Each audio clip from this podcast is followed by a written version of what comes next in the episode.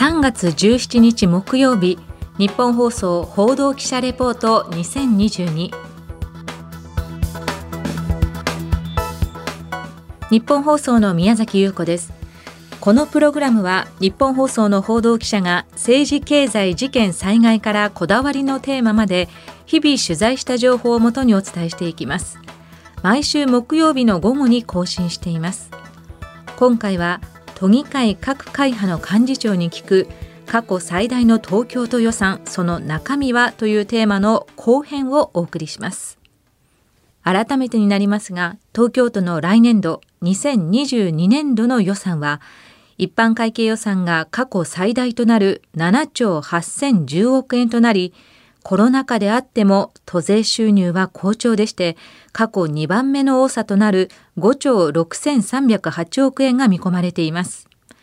この巨額の税収を背景に組み立てられた今回の予算案では500件以上の新規事業が構築されています。この新年度予算案について都議会の各会派はどう評価しているのかまあ、こうしたテーマで前回は共産党と立憲民主党の幹事長にインタビューした模様をお聞きいただきました。で今回は都民ファーストの会公明党自民党の幹事長にインタビューした模様を取材をした順番でお聞きいただきます。まずは小池知事が特別顧問を務める都民ファーストの会益子弘樹幹事長です。予算案の評価する点を聞きました。まあ、我々すごくあのこのコロナ禍で、まあ、極端な話、1兆円ぐらいあった、まあ、貯金、まあ、基金っていうんですけど、まあ、これを使って、かなり使ってですね対応してきたんですけれども、やっぱりそのこの後はですね経済が厳しくなって、そうすると財政も厳しいなとと心配してたんですけれども、まあ、不思議なことでというか、巣ごもり需要なんかを含めてですね IT 産企業なんかが意外とあの良かったところもあったりして、あの都税収入があの前年度に比べて11.6%増ということで、むしろ3年ぶりにプラスになっています。ただあの、やっぱりコロナ禍がでどういう影響をするかわからないので、都財政の見通しというのは全然楽観できるというものではないかなとはあの思っています、まあ、その中でですねあの事業評価によって財源確保したり、まあ、基金をうまく戦略的に活用したりですね 都債を活用したりしてあの本当に工夫してですね知事があのえ来年度予算を組み上げたという意味で、そのまあ内容もさることながら、ですねその予算の組み立て自体があの私たちがあの常に賢い支出ということもあの言ってきたし、知事自身も言っているので、まあ、知事の言葉を借りれば、ワイズスペンディングという予算になっているなという意味で、まずあの評価ができる予算だというふうにはあの思います。もうちょっと具体的なもとに落とし込んでいただくと、ここに重点が置かれているというふうに評価できるええまあ、我々も要望してきましたけど、あの介護職員の方の宿舎借り上げのですね支援のもの予算なども取っていただいてますし、まあ、女性活躍だとか、あるいは医療ケア児、医療的ケア児への支援だとか、まあ、デジタル人材の育成がやっぱり社会としてどうしても必要だからということで、あの今、必要なあのまあ、グリーンとデジタルと知事もおっしゃってますけれども、あのそれを中心に人に本当に焦点を当てて、光を当てた予算になっているなというふうには思います知事の予算の組み立て方、これを評価しています。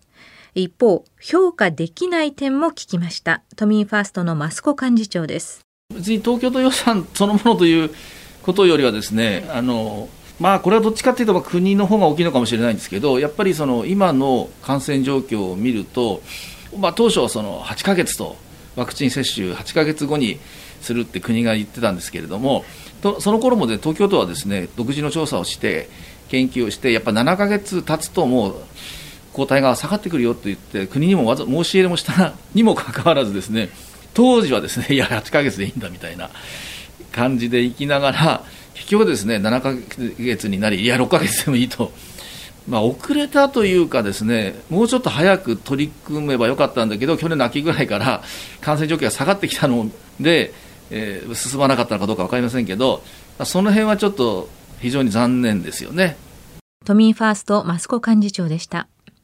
続いて2人目、公明党の東村邦弘幹事長です。まず評価する点は、18歳までの医療費助成、そして八王子に開設する東京多摩未来メッセについてお話しいただきました。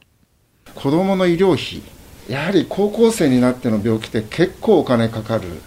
こういう本当に子どもにとって家庭にとって大事な政策ってのはやっぱり東京が温度をとってやるべきじゃないかと。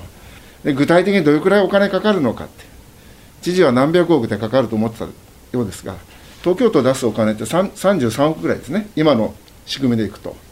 それはやってもいいんじゃないかと。多摩当初の進行っていうのも、かなり今回も予算もついてますけれども、はい。はい、これはですね、そう。まあ、あの東京多摩メッセは話せば長い話があって、これ石原知事の時代に遡るんですよ、はい、財務局があの八王子の選手権場っていうのがありまして、これを壊すってことになったんですね。で壊してこの土地を売却するってことになったんです。この JR 八王子駅と京王八王子駅のちょうど一番いいところ。それだけお金入ってくると思うんですが、やはり昔はこの多摩地域って、特に八王子は繊維の町だったんですが、まあ、どんどんどんどん機械や電子部品やあの精密部品なんかも作り出してきたんですね。で私工業製品の出荷額を調べて、まあ、最初八王子だけ調べてたんですけど思っていた以上に多かった。で多摩地域はって言ったらすごい額だったんです。で23区はと思ったら多摩地域の2分の1だったんです。で石原さんよく大田区大田区って言うけどであの多摩地域なんか物を作ってんのかって、まあ、あの人の特有のねこう言われたんですけどこのデータを見せたら、まあ、その辺はねすごい切り替わりが早くてこれすごいなっつってどうしたらいいんだっていうかあそこにビッグサイトまで行かなくてもこういう首都圏西部エリアの販路開拓の展示会ができるやっぱり拠点必要ですと。いう話を知事にしたらそれいいなって話になって議会で取り上げて知事もそこに作っていくって決断したの。は石原さんの時なんです。まさにこれはもう多摩地域のそれから埼玉の西部そして神奈川西部山梨を含めた拠点になると私は思っていますこの多摩メッセ、正式名称は都立多摩産業交流センター東京多摩未来メッセなんですけれども、ま、多摩地域の産業の振興を図ることを目的に建てられた展示施設でして JR 八王子駅と京王八王子駅の間に位置しています。ま、今年10月にオープン予定ということです。で一方評価できない点についても聞きました。公明党東村幹事長です。税収の見込み額ですけどあのバブルの時の平成元年を上回ったわけです5兆6300億と。こういう時だからこそ私は財庁財庁ねあのコロナに突入する時は2兆5000億ぐらいあったわけです全体。今回全部合わせても1兆ですから。ちょっとここが少ないなと、まあ、ただグリーンとデジタルにあまりにもお金かけすぎたからデジタル対策にデジタルなんか600億ぐらい増やしたでしょ？で2000億台2300億ぐらいになったじゃないですか。ここにあまりにお金かけすぎたんでなかなか積み立てられなかったんだと思いますがむしろ先にそっちやっとかないといつ首都直下地震が起きるかわからないし第2第3の大きな感染症が来るかわからないとこの教訓があるんだから少なくとも私は財庁は1兆円近く積み立てておくべきだこのニュースにもよく出てきます東京都の財政調整基金。2019年度には1兆円近くあったんですがこの度のコロナ対策で取り崩し現在は4000億円程度にまで減少しています。最後は自民党の小宮安里幹事長です。まず評価しない点から聞きました。えー、まあ、このコロナ禍で都民にとっては驚きだと思うんですけども、まあ、法人税収が良くてですねあのこれも過去2番目の高さということで5.6兆円の、まあ、入りがあったと。そういうことに支えられての、まあ、過去最大規模。もちろんコロナ対策っていうのはどうしても膨らむ傾向はありますけれどもやはりその限られた予算というものをどこに集中的に使っていくかという視点があの予算があまりにも、まあ、国家並みと言われますが、え大きいがゆえにで新規事業もまた来年度過去最多数ということなんですけれども、えー、あれもこれも何でもできてしまうというのも一つ都政の課題ではないかなというふうにあの思っています。今回の予算では新規事業が568件とこれも過去最多となっています。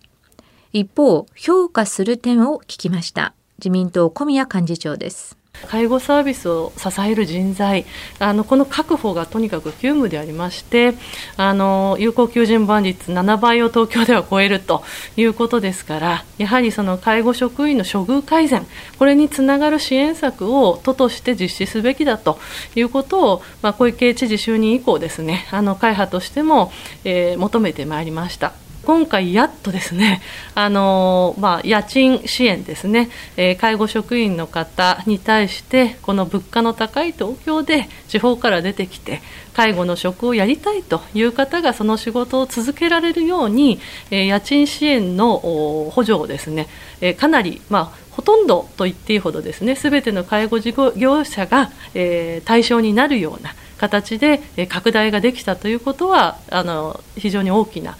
進歩であったと思いますしあのあと子どものことだけ 申しますと今あの保育園ずいぶん整備されまして、えー、結果として保育園を出たお子さんが、まあ、小学校低学年1年生、2年生の時っていうのはやはりその学校が終わった後にいる場所というものも